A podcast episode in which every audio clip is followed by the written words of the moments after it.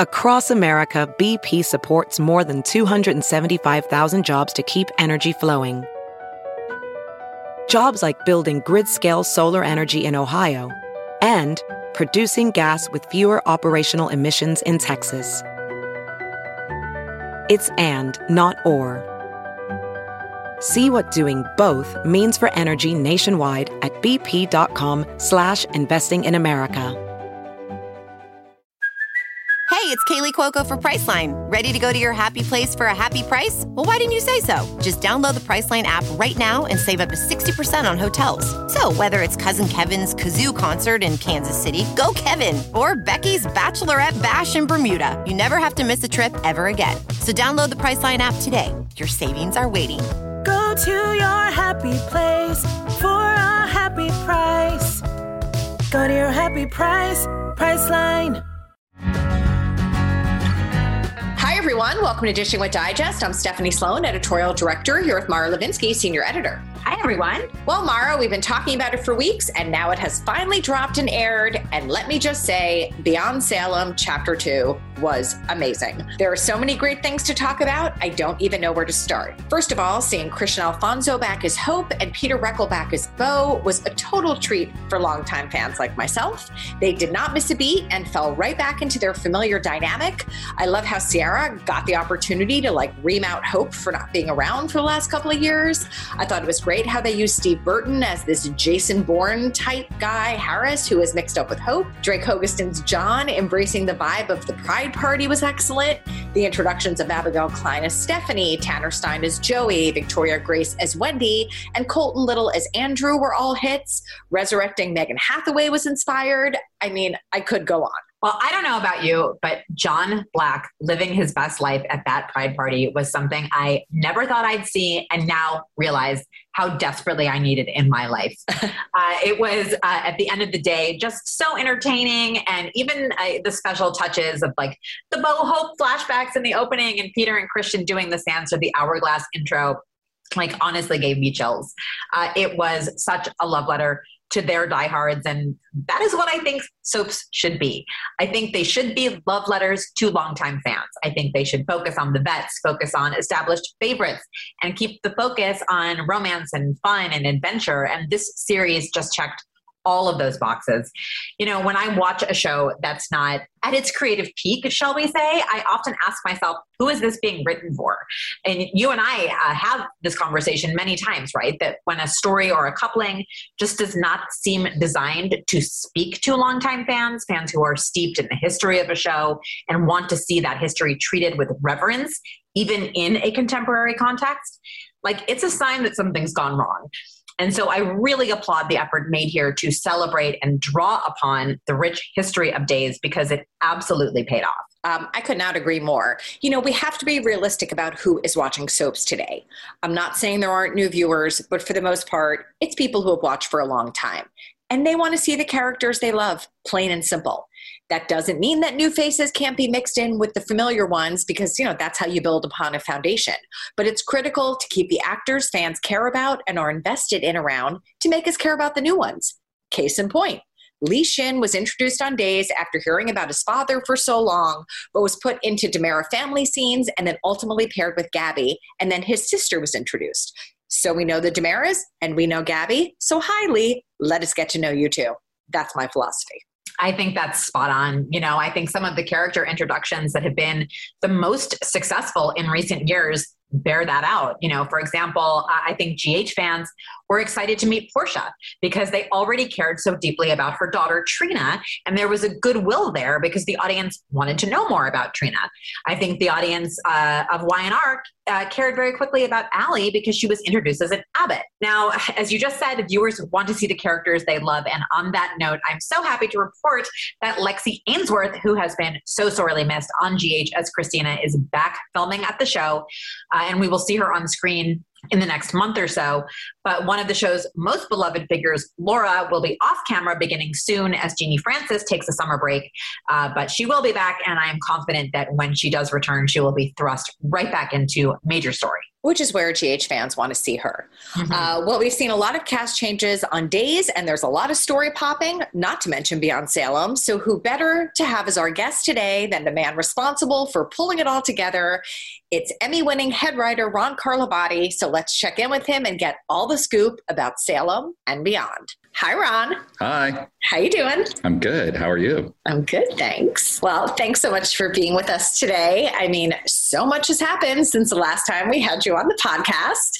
So, first things first, congratulations on your recent Emmy win for outstanding writing. Um, tell us how you felt going into the big night. You were double nominated for both days and Beyond Salem. Yeah. Um, so you would think being double nominated makes you feel confident, but everyone kept saying you have a 50 50 chance of winning. And I kept saying, well, I have a 50 50 chance of losing. so it's just one of those things. I've been to this rodeo many times. And yes, it's a huge thrill when you win, but like, you know, more often than not, you end up a little disappointed. So, you know, you try to manage those expectations going in. So then, and I also would, for some reason, like woke up that day, like very nervous about the whole thing. So I, I wrote down two little separate speeches, one for Beyond Salem and one for Days, and had it on my phone because I was like, I know my mind is just going to go blank if we do win. At least I'll be able to turn to the phone and read it. So I'm like nervous now, like remembering. Um, so, um, but anyway, you know, I was sitting at right in the front with Ken, Albert, and Suzanne Rogers, and you know, so many categories had gone by already and we had not won anything. And general hospital was winning a lot. So especially i started thinking like okay we're not going to win. And so trying to kind of come to terms with you're not going to win. And then all of a sudden when ted king said when he opened it this guy wrote for me before or something i was like holy ass he's talking about me.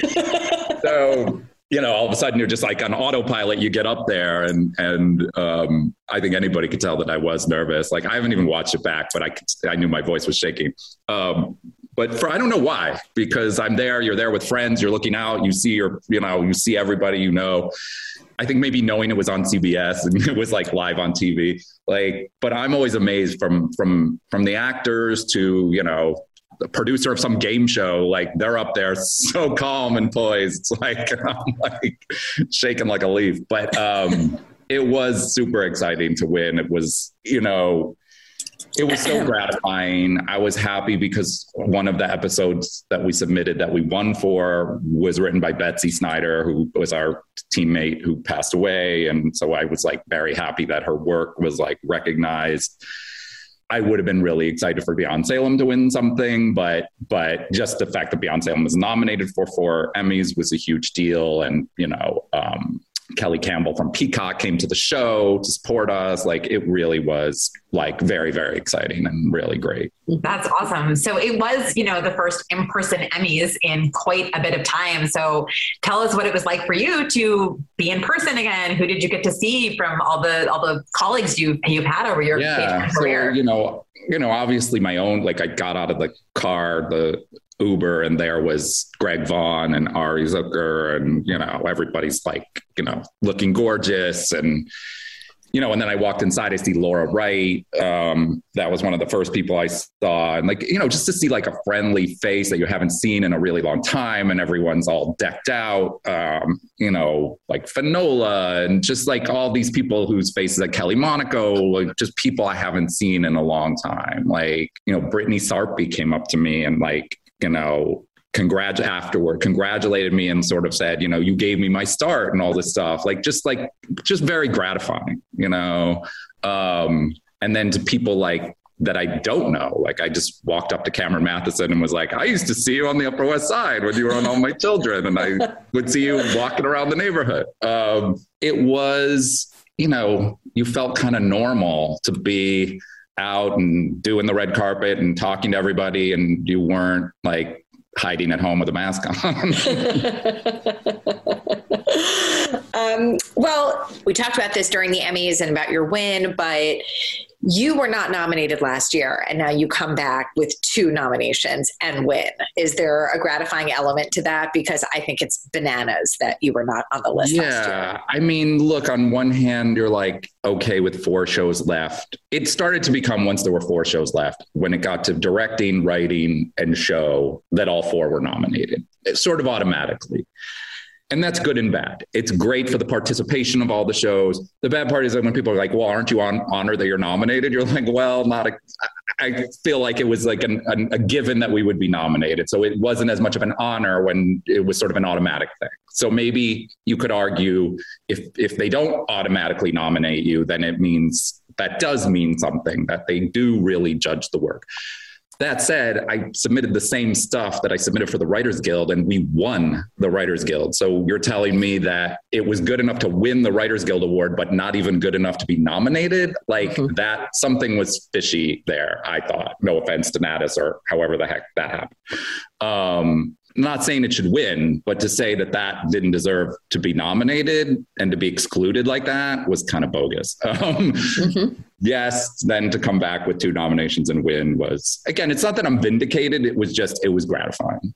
So, Ron, I don't know if you were aware of this, but Beyond Salem Chapter 2 just premiered this week on Peacock, and it is amazing. There is so much that we want to know about it, starting with when you found out that there would be a season two. But for anyone listening who hasn't watched the whole thing, please consider yourself warned. There will be spoilers ahead. I know right after when the first one dropped, people are asking, you know, is there going to be another one? Is there going to be another one? And I, you know, was sort of not allowed to say anything, but I will, I can say that Peacock did come to us the, the very end of the week that the first five dropped and wanted more, um, which was great. And they came to us and they wanted five more by Christmas. And just because of where we were in our production schedule, you know, we talked about it with Ken and Albert, and he says, I just don't see how we're going to write and produce five more by Christmas and get the regular show done at the same time. So at first he said no, and then said, "Look, I, they're giving us this amazing opportunity, and I don't want to say no to them." So Albert called them back and said, what if we did like a one episode sort of a christmas special or something we could probably manage that and get that done in your time frame in this calendar year and you know postpone the other five until like the spring or something like that? So they said yes and then we got to write that christmas movie which was really fun the sort of hallmark takeoff and and and then so after that it was just kind of waiting for them to come back around to we knew that they had interest in another five and so that came up a few months ago. Albert and Ken called and said, well, they, you know, they want the next five. And again, it was, you know, pitch them something. So really what was that going to be? And um, we had just had Peter on the show for as an angel when Ciara had the baby. And Albert had said, you know, could we give Peter, he's like coming all the way from Alaska to do this. Could we do, give him a little more? And I was like, well, he has to come in, see his see his daughter, see his grandson, tap Tripp on the forehead, wake him up. And I was like, I thought it would water it down to see to see Angel Bo just floating around Salem after that. So I said, well, what if we put him in the next Beyond Salem instead? And Albert was like, I love this idea. And then we said, well, of course, it's not a complete story if without hope. So whatever that story is, we didn't even know what it would be. I said, okay, if we're going to center this around Bo, it's got to be Bo and Hope. And um, Ken and Albert agreed. So we, Ken called Kristian to see if she would be interested, and she wanted to kind of know the story. So then I kept, came up with the story and with Ryan, and we pitched it to Kristian. I spoke to Kristian on the phone. She really liked the idea, and then it was just a matter of like making it work and then building around. But we really built the whole thing around Bo and Hope. Um, which was amazing that we got to have them both because Kristian was no longer on the show and Bo was like uh, Peter was like living in New Zealand, so it just seemed like this was never going to happen. Mm-hmm. And now the fact that they're on this is kind of amazing, and I'm just glad that people seem to be excited about it. Oh yeah, it was amazing. Um, now Bo and Hope together we're not a couple since you've been there so what was it like how did you approach then figuring out a story for this couple that maybe you weren't yeah. as familiar with so originally, because you know the show's called Beyond Salem, we go to all these cities, and you know, um, I thought like, oh, we're gonna go to some South American prison and pan to the corner of the cell and like there's Bo, you know? And but then I was like, well, wait a minute. In May, you saw him as an angel dead. Like, how's that gonna work? And then you couldn't even say, oh, Ciara dreamed it because Ben was there for the whole thing. um, so kind of went back to the idea of like, all right, we have to own this. So starting with the presence of like, starting with the premise, like he's dead, he's in heaven, he's an angel. Um, and I love the movie Heaven Can Wait. So I was sort of in a little bit of that, you know, coming up with the idea, well, he's going to need to talk to who's his guardian angel. That sort of led to Loretta Devine, which like I'm so excited about. I think they have great like chemistry with each other. Mhm. You know, I think she just brings, she just like elevates the whole thing because she's just, you know, an actress of this caliber. And Marnie, our casting director, came to us with like options for Angela. And I looked down the list. And then when I saw Loretta Devine, I'm like, it can only be her. I can now only see Angela. It's bad when you are like that, you know, like Uh-huh. then it was like in my mind, it was perfect. And then I'm like, if we can't make a deal with her, then, you know, it's it, what, then what? Um, so luckily that worked out and I don't have to imagine some other Angela because we got Loretta. Mhm. Oh, so anyway, starting with this whole premise that he's in heaven and then building her story, you know, around that. So, like, and of course, the audience wants to see Bo and Hope together. And so we had to really think, like, well, if he's in heaven and she's on earth, like, how are we going to do that? And so now, by the time this people watch this, right, they'll they'll hear, listen to this, they'll know how we did it. So at the end of episode three, Hope dies and goes to heaven and has this like beautiful reunion with with Peter, which like right now while we're recording this, that hasn't dropped yet. We've only done three, so I'm really dying for people to react because this is the thing they've been waiting for is mm-hmm. Bo and Hope together, you know, Right. and we you know, we wanted them to dance and we had all these different concepts. Like we were trying to get Kelly Clarkson, she was going to sing a song that would, that they would dance to. And then that didn't really pan out. So, you know, we kind of went to Ken and said, it has to be tonight. I celebrate my love for you. Like that's what the audience wants. And yes, this song is going to cost money.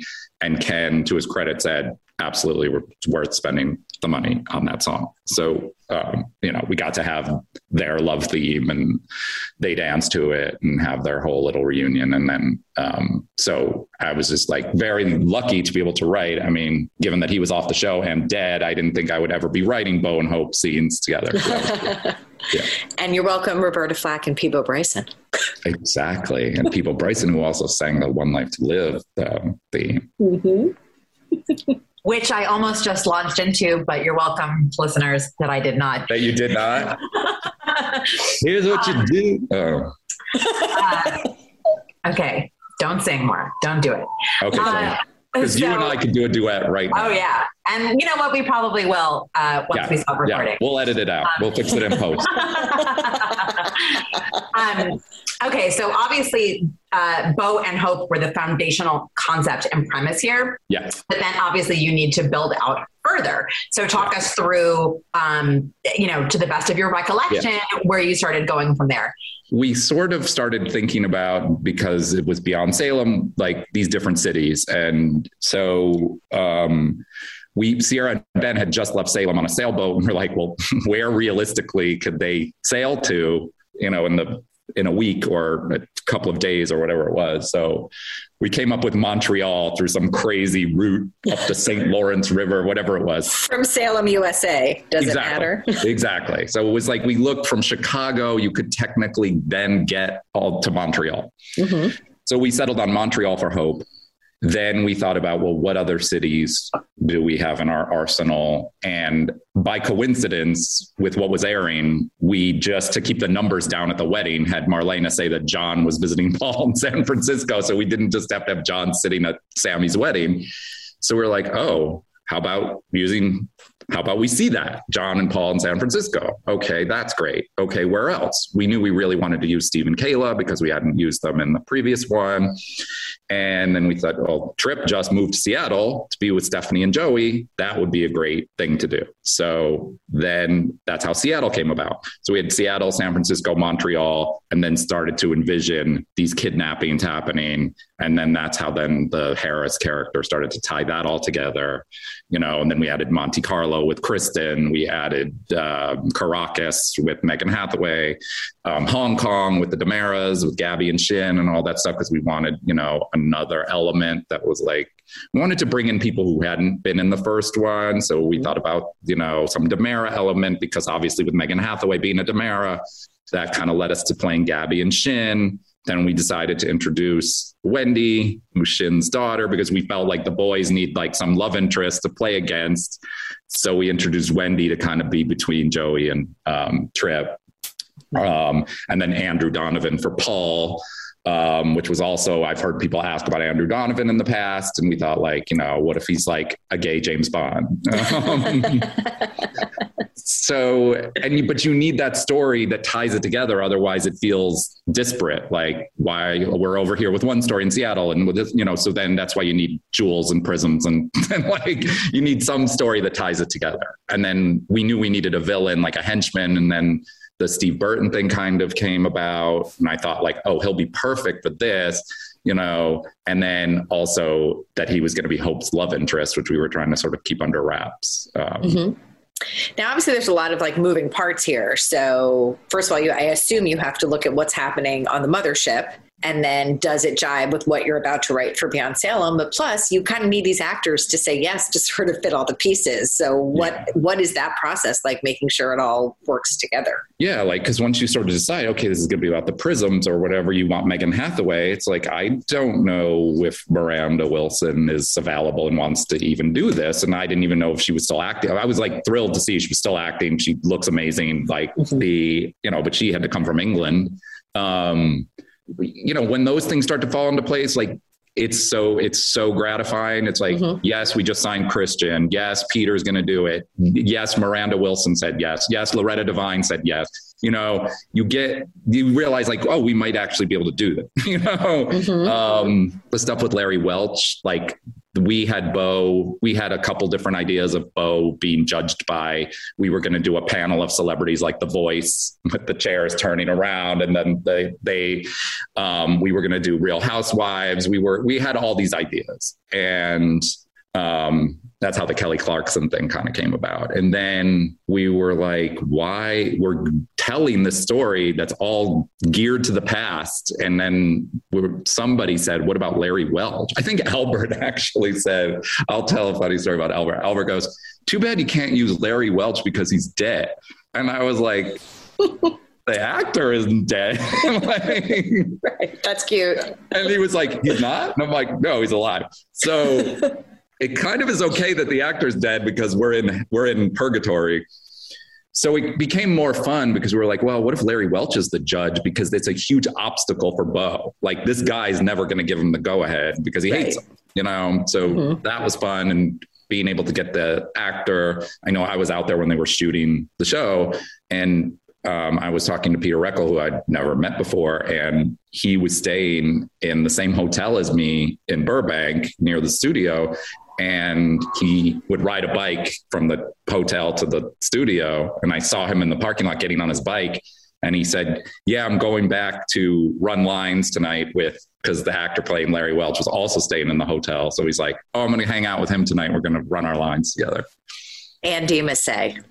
Andy massey the wonderful andy massey who killed it as larry welch. Yeah were there people on the wish list that didn't work out and you had to make some pivots or did you get everything? Yeah, there was a couple things. There was, um, we wanted the original Stephanie to make a cameo in it, um, Shelley Hennig. And the concept was we, we knew we were, we were already casting a new Stephanie for the mothership. Um, and in fact, had already been writing her. She will Um, and then we thought, oh, I had this fun idea that we, when we see the Johnson family reunion at the beginning in episode one, we would play it as Shelley.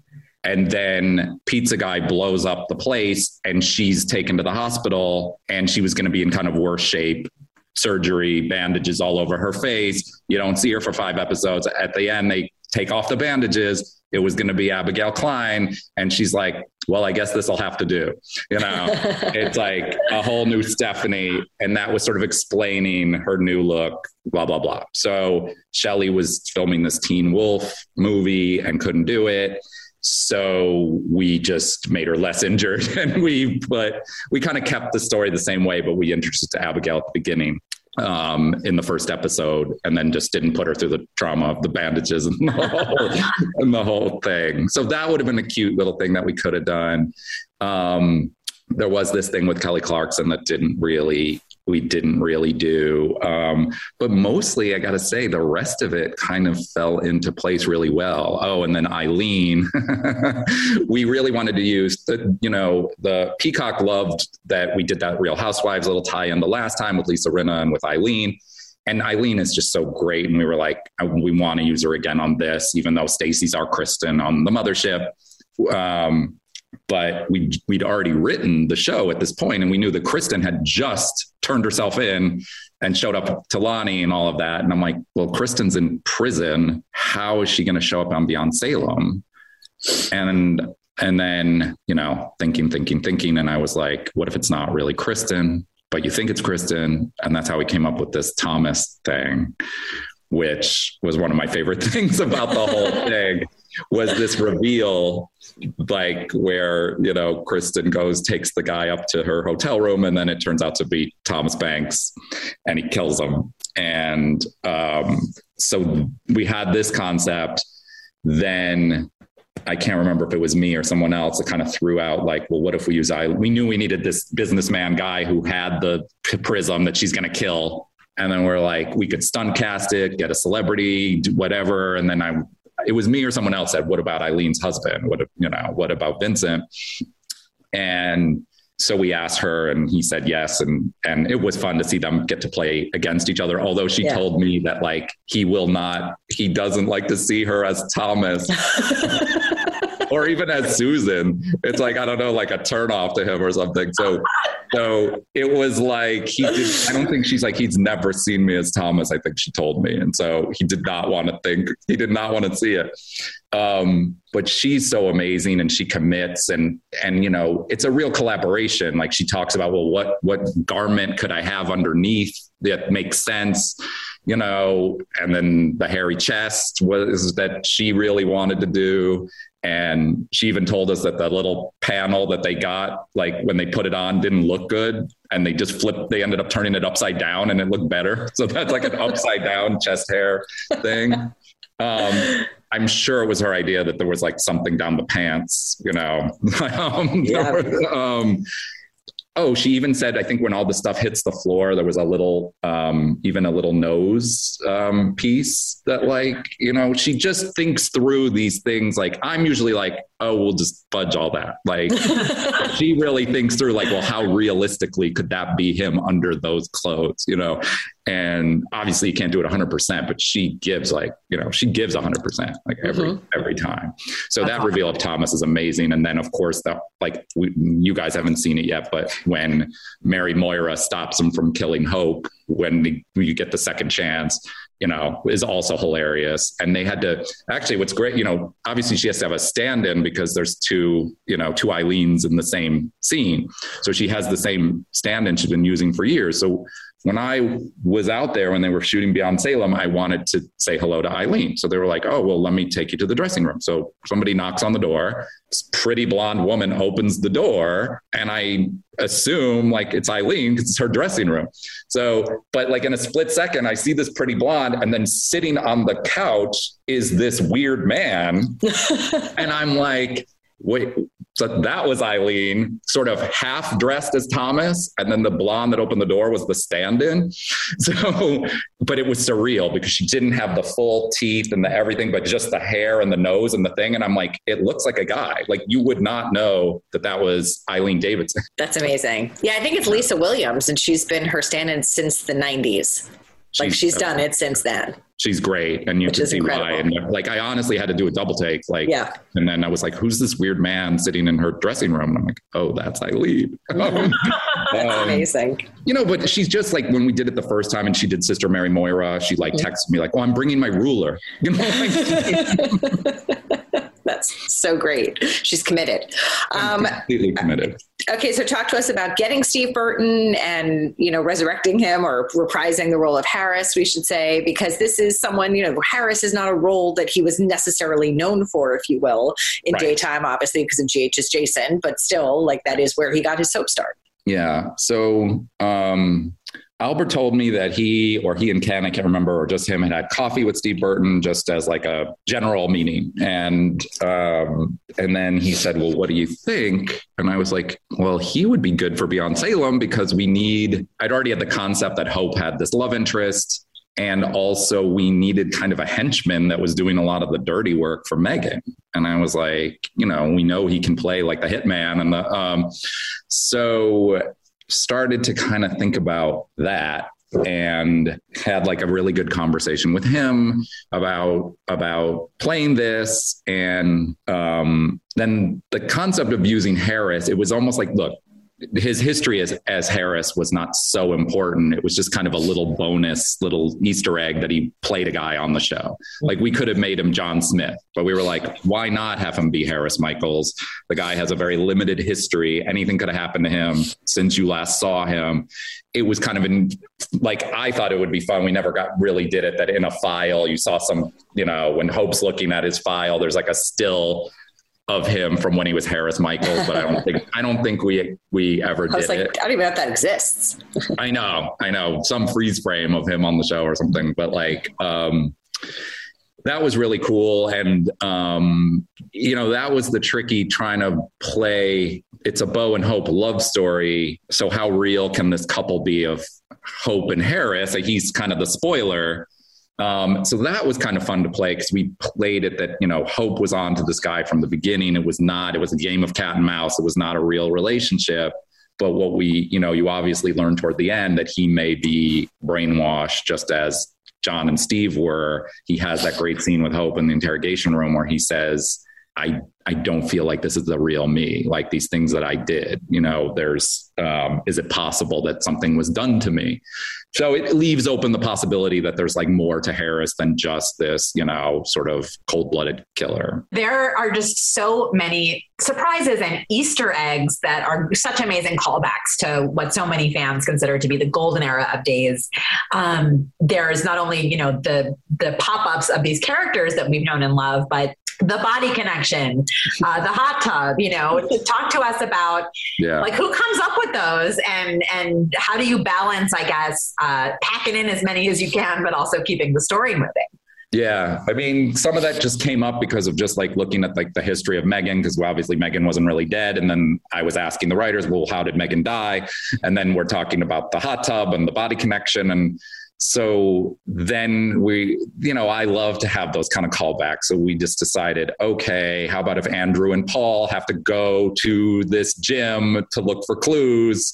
Because I was like, how can we talk about a story about an electrified hot tub and not do it again? So, um, you know, we came up with the idea of like, oh, well, is there some body connection? And then one of the writers tells me like, oh, well, Chris Kositchek owned the body connection. And I'm like, oh my God, we have to use Josh as Chris running this gym in California, you know? And we didn't make a big deal about it. We just put Chris K like on his, on his um, name tag. I mean, he does say his name, but um, And that you casually had him married to Savannah Wilder for the last 40 years. Like that was such so Yeah, satisfying that- for me, I will tell you. that came from like Ryan and Jamie because I don't know his history as well. So then they just sort of, and then I think we checked back to see they weren't necessarily, it hadn't been established that they ended up together. So I we discussed it and said, well, is there any reason why they shouldn't have ended up together? And you know, they said no. So we um, and Jamie wrote that the outline for that episode. So, you know,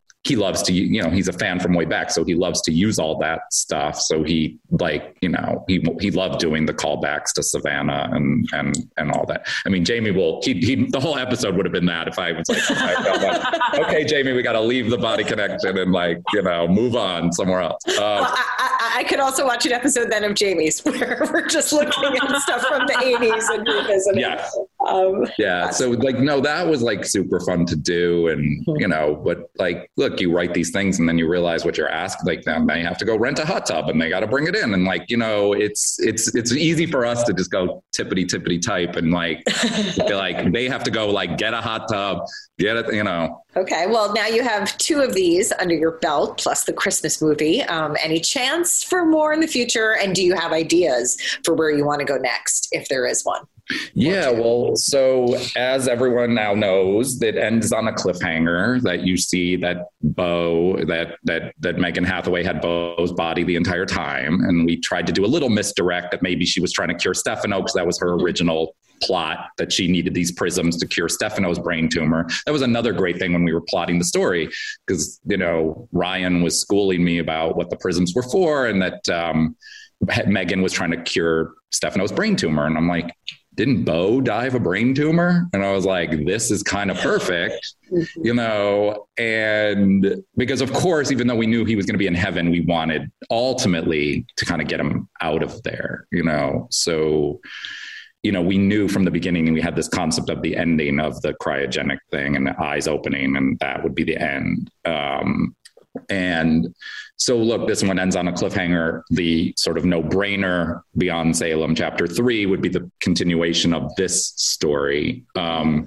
before we knew about this one, we had another concept of a, of a different beyond Salem that we kind of pitched not to the network, but to Albert and um, maybe to the network, actually, I think. But there's another concept of something else that we really like that we would maybe do someday and but obviously the continuation of this story is another option.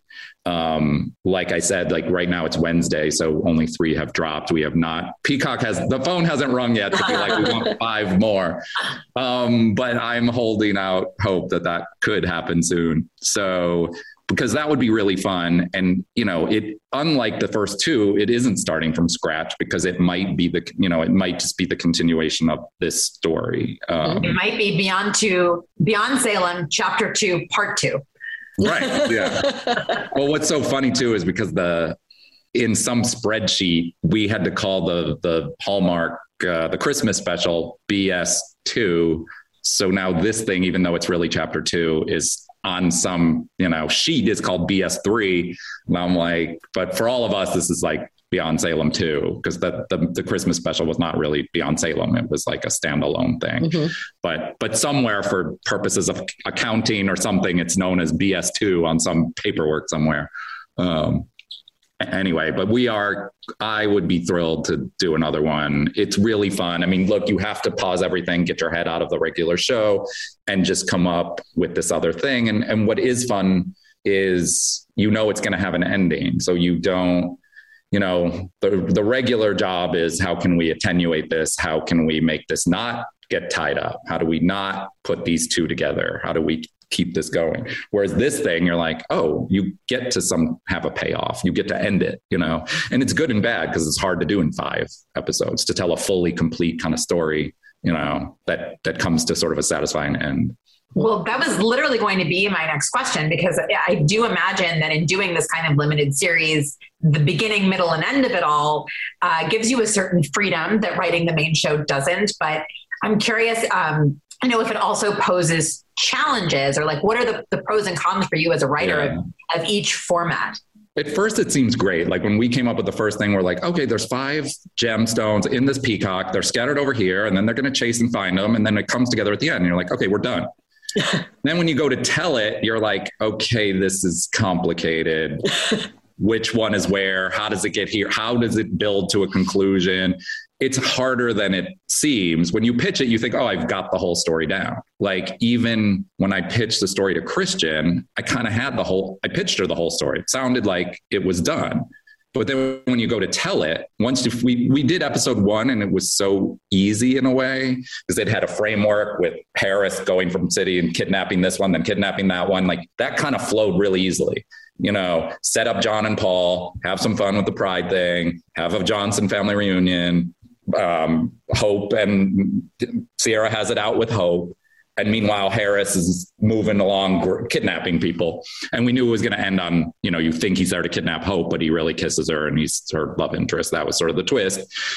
So when we finished laying out episode one i'm like okay got this. And then we got to two and it was like okay now you know you know, you don't automatically know we're going to the body connection and we're doing this and we're doing that. And then we, but then it kind of slowly evolves. We saved Kristen to the to the Thomas reveal was part of episode two. Introducing Wendy was part of episode two. You know, you start to just focus in and decide what this episode is really going to be about. You know, we knew the gala was coming. You know, not until like I think that starts in four. Um, mm-hmm. The we knew we wanted to get Marlena, even though Marlena was at Sami's wedding. You know, we wanted to get Marlena there, so she and you know shows up by by episode four. Um, the only little glitch in the air week is that Steve and Kayla are back. Are were you know we'd are that was written way before this. Steve and Kayla are helping Shawn bring the baby home on Friday when you know they're still in Hong Kong. um, luckily they didn't see Bo, so they weren't like, "Oh, Shawn, by the way, we saw your dad. He's alive." um, the um, but I think the audience gets to some extent. They know we wrote this after the fact. We lucked out in a lot of ways. John wasn't in that whole week. When once we went to write it, Steve and Kayla weren't on till Friday. Um, Gabby wasn't on that week, you know, because we because that wedding was going on with Sami, it did preoccupy a lot of the air week. So it did free up some of our characters. Luckily, Steve and Kayla were not really generally in two places at once. John was already had been written, you know, as being somewhere else. Ben and Ciara had just left the show, so that was fine. Um, so it was fun. It was really fun. Mm-hmm. Well, so for anyone who hasn't yet watched, because maybe they're waiting to just binge all five at once, um, they can now do that. I would imagine after today. Yeah, spoiler yes. alert before you yes. listen to this podcast. Okay, well, in addition to Beyond Salem, there's a lot going on on the mothership too. So, first, let's talk about the recent cast departures. We've seen Lucas Adams, Marci Miller, Sal Stowers, Lamon Archey, Victoria Konefal, and Robert Scott Wilson all exit over the past month or so. So, what's going on? They all just quit. No, um, what is happening? So a lot of that became, which was a function of people's um, contracts, and and I don't know if everybody remembers, but when we got our renew, when we were waiting on our renewal the last time, you know, everybody's contract kind of went out the window, and then we got renewed, and everybody got a new deal, and we started over. So a lot of actors' contracts come up at the same time because they all got new contracts at the same time. So a lot of people's deals are up at the same time, which usually is not always the case, you know. So unfortunately, that just kind of played out that way. That you know, um, Marci didn't want to resign, and and Lamon was doing a lot of stuff outside of of daytime, and want you know was recurring, and and then Sal expressed interest in in in not signing a new deal, and so um, you know, and Victoria similarly, you know, um, and so it was a matter of wow we kind of have to write a lot of these people out sort of at the same time. It is going to be perceived as like oh are people jumping ship or what is happening or is you know and so we tried to write them as sort of make them differentiate them as much as possible. You know, we gave Ben and Ciara the happily ever after. We didn't give Chad and Abigail the same happily ever after. Um, you know, yes, I know people are upset that we killed Abigail, but like I've discussed, there was like only certain options that you had, you know, and we decided story wise that was our decision. And I own that. We decided we were going to kill Abigail and it was you know, let Billy play Chad's grief of losing his wife. And we wanted to play a murder mystery of who killed Abigail. So, you know, we did not want to recast. We recast successfully once. You don't always know that that's going to work. I think audiences are accepting of recasts, but it doesn't always work. You're not always going to, you know, lightning doesn't always strike. You know, we were lucky enough to have two wonderful Abigails, but in this case, we decided, and they were also at a point they were they were happy. They were talking about having a baby. They, there was no pressing story. There was no pressing reason to need a new Abigail right this minute. So we decided that she would die and sort of crafted the story around that. So then with Victoria leaving, we didn't want to do the same. I didn't want to kill Ciara. She'd already been there, done that. So, and you know, the audience had been so loyal to that couple that we just wanted to give them the happily ever after, except that would have meant, you know, exiting Rob, which, you know, he was not one of the people that wanted to leave. So we had to kind of figure out what to do with Robert, um, and yet still give Ben and Ciara the happily ever after. In in the case of Ben and Ciara, you know, where you know Victoria didn't want to be on contract, Rob did. We decided to make Rob a new character because you know, then there wasn't the baggage of, of you know, why is Ben not still pining for Ciara? Or, you know, you, people aren't probably not going to accept Ben with somebody new. So we created a new guy for him, which we're kind of excited about. And He has, you know, uh, a new personality and new relationships and all of that stuff. So with Sal and Lamon, you know, like again, them being recurring, they'd already been off contract. It was sort of, you know, hard to write around them. You know, that's why Lamon, that's why you know Eli got shot in the head and was in a coma because Lamon wasn't available. You know, mm-hmm. so it becomes very hard to write story like that. So, but we were telling this story with her dad and all of that, and and decided to just kind of incorporate it into the ending. I mean, I know some people wanted them to go off and have their happily ever after as well. I found it heroic for Lani to stand up, not let her mother take the blame, own up what she, for what she did, um, which as much as uh, TR was a horrible person, you don't get to just walk in and shoot an unarmed person and murder them, especially if you're a police officer. So, you know, and we knew that we were probably exiting her when we did it. So that, cause that was a big decision to have her actually kill someone. I think Stephanie, you actually even texted me, you know, she just straight up murdered somebody. I, I did. yes, I know. And we're not trying to worm our way out of that. She's going, we're treating it as such. Um, and, you know, so to me, it was a very cathartic, inspirational moment for her to stand up and confess and say what she did and say, no one's going to take the blame for me. I did it and it was wrong, you know, and, and for me, it wasn't the unhappiest ending. Of course, no one's thrilled for her to go to prison, but we, they cut a deal you know, she's only got two years. She could be out earlier with good behavior. He moves to be close by. We know she's going to be able to see the kids. And for me, again, what I, the reason it's not a bummer for me is because I didn't think of it as the end of their story. If the show was going off the air, then of course I sending her off to prison would be terrible. But for me, that's just the next chapter of their story. Lani's going to pay for her crime. She's going to get out. And someday we're going to see the next chapter of Lani and Eli. Um, so those were a lot of decisions. I mean, yes, for the audience, it seems like a lot of exits. We've got plenty of people with plenty of stories still on the canvas. It was not like, what are we going to do now? You know, it really just made room for all this other stuff that's going on on the show. You know, I don't think you're going to feel necessarily this big hole on the show. There's like the story is abundant and moving along, and and especially in the Abigail case because her her death is the story who killed Abigail, which you know continues to um, move ahead. One of the big stories that you were telling did come to an end since we last talked to you, and that is the possession story, which came to an end with a very exciting climax, and the ripple effects uh, were felt by Bo in Beyond Salem Chapter Two. So as you look back on uh, on that storyline, like what are your thoughts or your favorite moments of it? Um, I think everybody knows it was a big undertake, a big thing to take on because it's such an iconic part of Days of Our Lives. You people who don't even watch Days of Our Lives say, "Is that the one where Marlena was possessed by the devil?" You know, so you know you're you're you're taken on a lot when you do that story. Um, it was it was of course fun and exciting to write, and um, we also crafted it as the devil, you know, they, the network wanted to know, well, why now? Why is the devil back? What for me, it's just like, well, because now's the time we're doing it and the devil's back. So, um, but, they want a reason. So, um, I was like, no one, no one said yes before. no. So, um, but we decided the devil would be after Ben and Ciara's baby and it would give Ben and Ciara story. And, um, you know, we we decided that they were going to have a baby as the next logical step of their relationship, but like this added an element of danger and someone's after the baby and plotting against them than just the two of them, you know, going to doctor's appointments. So we we crafted around that, but I didn't realize for that to have a payoff that that's a nine month story right?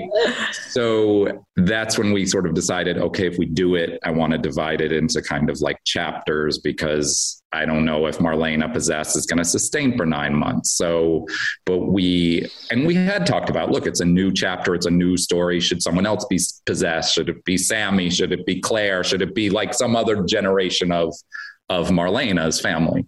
Um, but we really settled on it's got to be Marlena. Like you got to start the story, even if it evolves somewhere else. The audience, to me, wants it to be Marlena. You know. Um, so we decided that you know the first chapter would be Marlena possessed, and then it was a question of well, does the devil just knock on the door? You know. and I got this image of Bill Hayes of Doug being possessed. And like like that the way in was through this old man that like seemingly like innocent sweet old man in the devil's hiding inside him and so i just had this image of of the devil revealing himself to marlena through doug and then we decided to have a little fun and try to have some misdirection that it looks like he has dementia or, or, Alzheimer's possibly. And, you know, the audience would be like, I can't believe you're doing that to Doug. And I'm like, you know, we're, we're not. Um, so, but the whole idea kind of made perfect sense that Doug is acting strange. It looks like dementia. Take him to see Marlena. And the rest is history when she, you know, when, when his eyes suddenly glow. I mean, my favorite when he says, I'm not Doug, she's like, it's so chilling, you know? Mm-hmm Mm-hmm. And he says, You know, Marlena, I know it's been over 25 years, but did you really think I wasn't coming back for you? like, so we had that all planned out. And then Albert said, You know, I always thought the glowing eyes was like a special effect that they did after the fact. And he's like, No, they have to put contacts in their eyes. And I was like, you know, I have to have, make sure Bill Hayes is comfortable sticking these glowing contact. No, they're not glowing, colored contacts in his eye. Of course, you know, like Bill didn't blink. Bill and Susan were like totally game. Um, and I thought he did like a fantastic job. It was great. So again, that was the first chapter, and we plotted it that it would end on Christmas miracle with an exorcism, and we really thought about we would have bring Eric back for that. Um, and I always thought that chapter that then the surprise would be the devil's not really gone, and it would come back on New Year's Eve. Um, and we picked Johnny for that. And that was like a really fun moment because we kind of thought it was over. And then suddenly the devil had jumped into Johnny at Christmas and now. And and then obviously because of the twin connection, we knew ultimately we wanted Allie to be possessed. And we sort of knew that that would be the ending, that Ciara would be in labor, Allie would be possessed coming after the baby, so it's like you're not only trying to save Ciara, they're trying to save Allie. It's a family story. It comes around to being about Marlena, you know, kind of comes all full circle. So I mean, I'm very proud of like that, like, and we don't normally have time to plot out nine months. And and they actually, which I never get, they gave us a week off of writing to come up with that. And we came up with like really the whole thing in that week. And and we stuck pretty close to it um, for the most part. Mm-hmm. Well, it definitely was a fun water cooler moment part duh for the show. Um, for I sure. really like Halloween too when she raised people up from the dead. Right. Um, and we got to see um, Nick and um, Deimos uh, and Charlie. I mean, right, those Deimos, were so much fun. Well, that's the thing with your writing too. I feel that you do kind of lay in the surprises all over the place. Um, another recent one I will ask about is naming the baby Shawn Christian. So. Tell us who came up with the idea of naming. Well, it's Evan and Jan's baby. Yeah, But- I honestly I hate like taking credit for things because then someone will be like, "That was actually so and so's idea." I'm pretty sure it was my idea. The um, I mean, she's so obsessed with Shawn that we figured she would name the baby Shawn, and then we were like, "Okay, but maybe not Shawn Douglas." And then I think some we we jokingly I said Shawn Christian, and then I'm like, "Well, now it has to be." the baby has to be called Shawn Christian. And we just had a lot of laughs, like in the writer's room. I call it a room, it's a virtual room. Um, we Wait, did you see Shawn at the Emmys or Ari? Yeah, Like, did yeah but you know what? to? It didn't come up. I did Okay. see, talk to them, but I, it, I wish I thought of it because we did name the baby Shawn Christian after him. That's so fun. Delightful. So you found really inventive ways uh, to use Heather Lindell's Jan. You know, what about that character appeals to you as a writer? Oh, I mean Jan because she's just like she's she's crazy, she's fun, she's like over the top, you know, and she's just so earnest in what she believes. Like for her, it's like matter of fact that she like loves Shawn, and and when we had her meet the devil, when she was like, "I'm a big fan," it was like for Jan, it was like meeting a celebrity, you know. Um, and there is like weirdly, I mean, yes, she's dangerous and she's a lunatic, but there's something kind of fun and sort of like oddly innocent about Jan in a weird way. Um, she's very earnest in like what she believes. Um, so like I'd always heard about this character, and, and it's like for some reason she's always only known as there's certain characters that are only known by their first and last name, like Jan Spears. Like it's always Jan Spears, and it also is a funny name to me. And she just it's just you know she's like a Heather Weber, like she's just mm-hmm. fun to write. So in this thing, we came up with that little concept because it was Shawn and Belle's. We just were thinking, what are things the devil can do to mess with people romantically?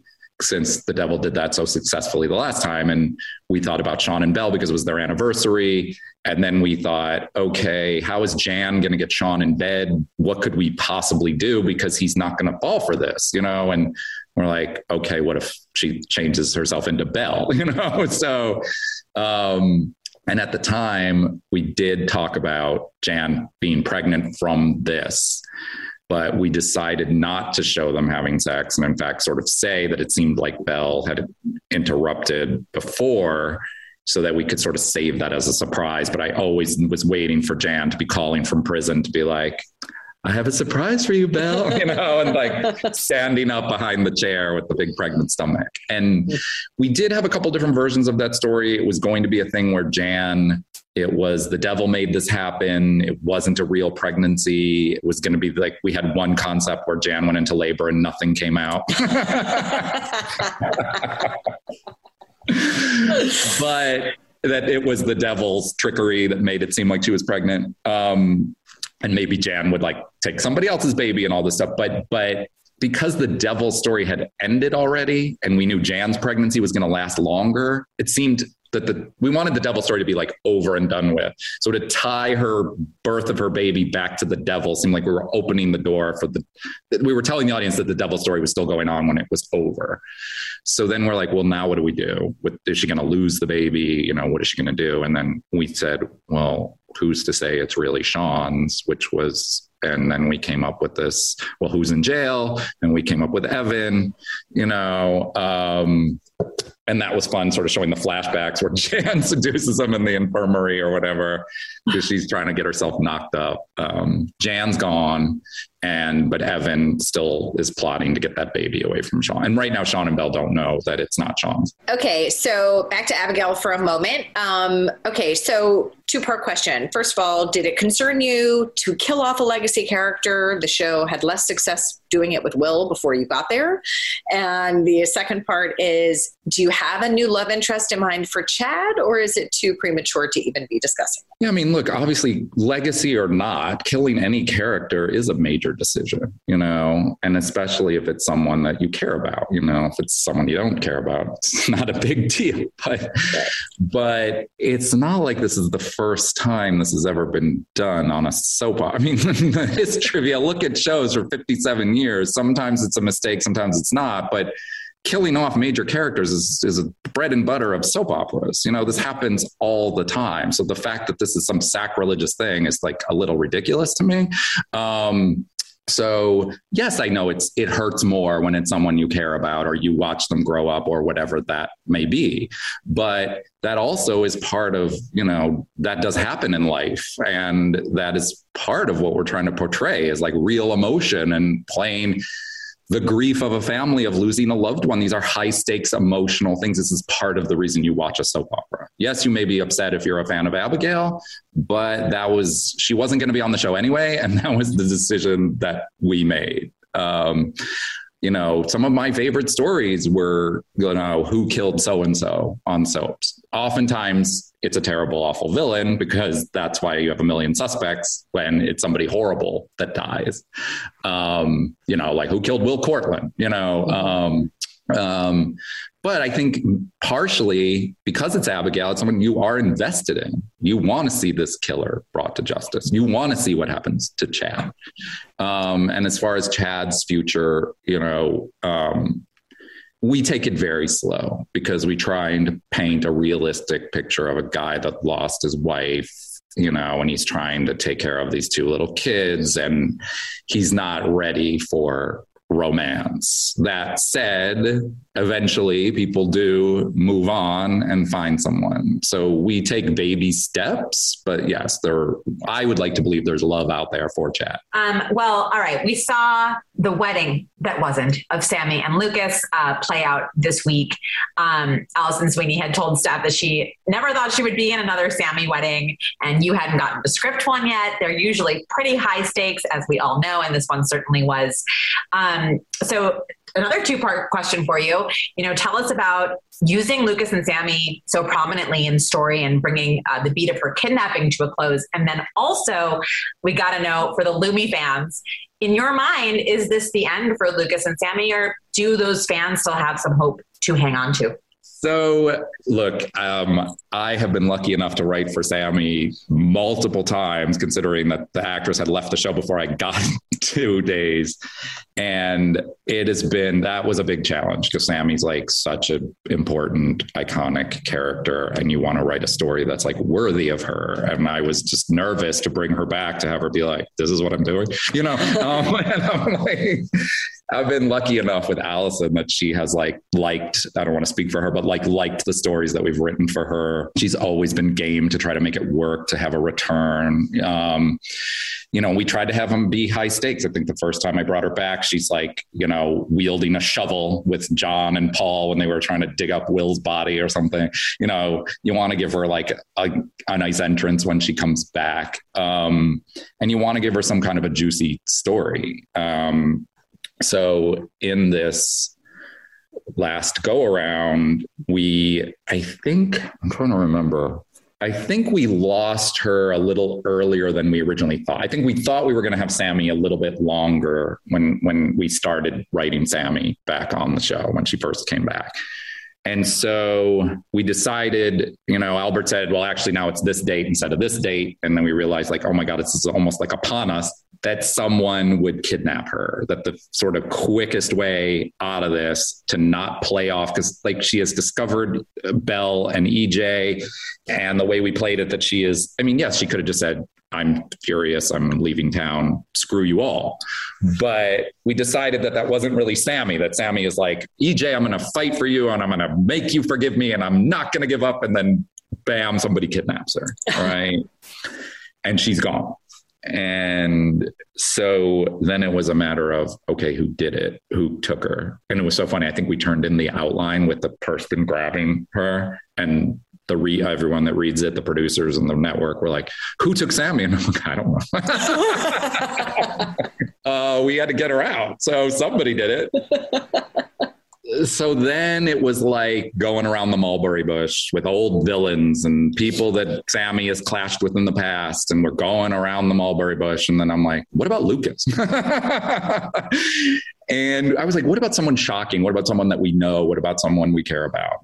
And then it's kind of like sometimes you throw that out there, like, oh, it can't be him. And then you're like, well, let's talk about it more. And then it was like, The guy was is desperate. He's losing Sami. He's in love with Sami. We know he's in love with Sami. Sami wants to go back to EJ. She he knows Sami. She's gonna he, he, she's gonna wear EJ down. She's gonna get back together.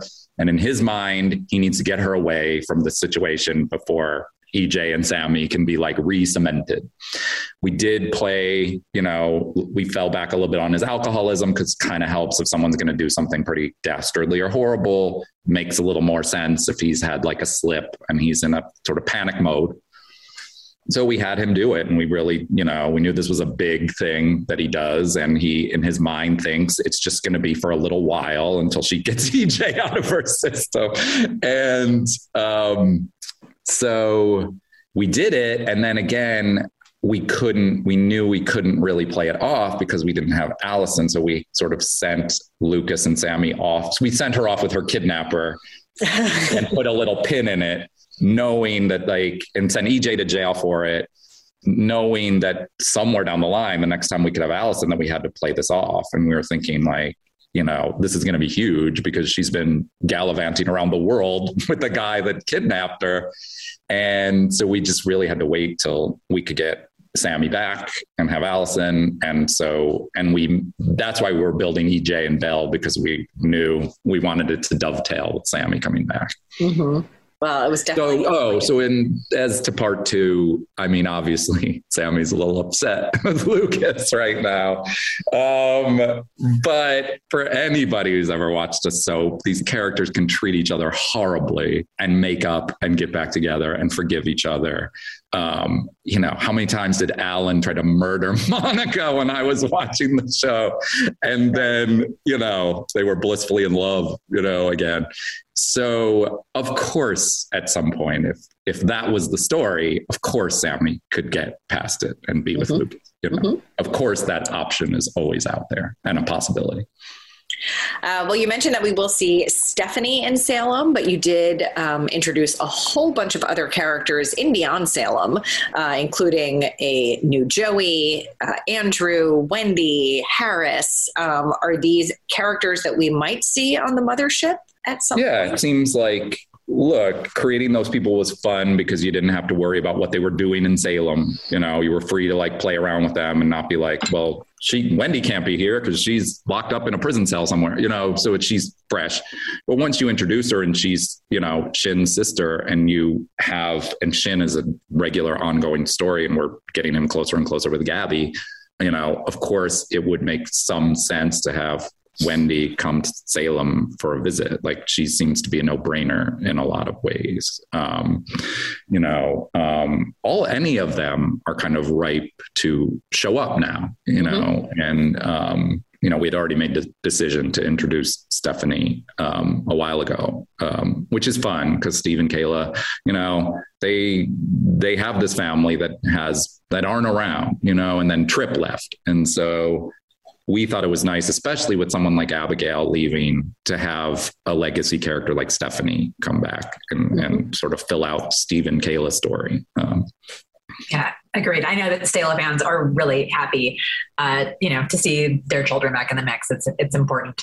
Yeah, and you know, Stephen and Mary Beth love it too. You know, like they love they love family stuff. You can see how warm they are as people in real life and with each other, and they're thrilled to have kids around. And when I was out visiting when they were shooting Beyond Salem and they were, you know, going on and on to me about Abigail and how much she reminded them of Shelley and how they just thought she's, you know, they embraced her as Stephanie like in two seconds and hopefully the audience will too. So, Ron, before we let you go, we are halfway through summer 2022. Can you tease for us what the rest of the season in Salem is going to look like?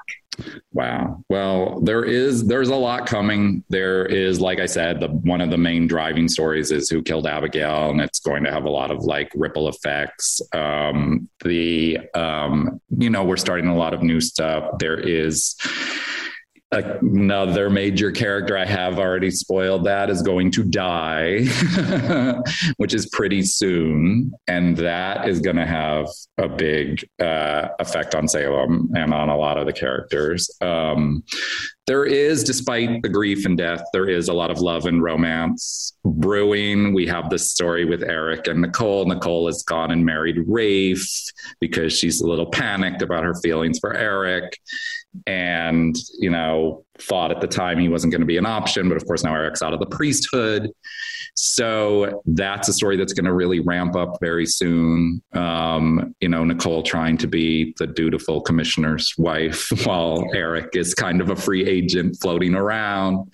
Um, we still have the, you know, pl- still playing off of the devil story is who is Chanel going to pick between Johnny and Allie. It's been kind of fun to get with the devil gone. We can play the reality of just the love triangle of this girl being in love with, you know, non same sex twins, which has been a really cool thing to be able to play the sort of bisexual love triangle.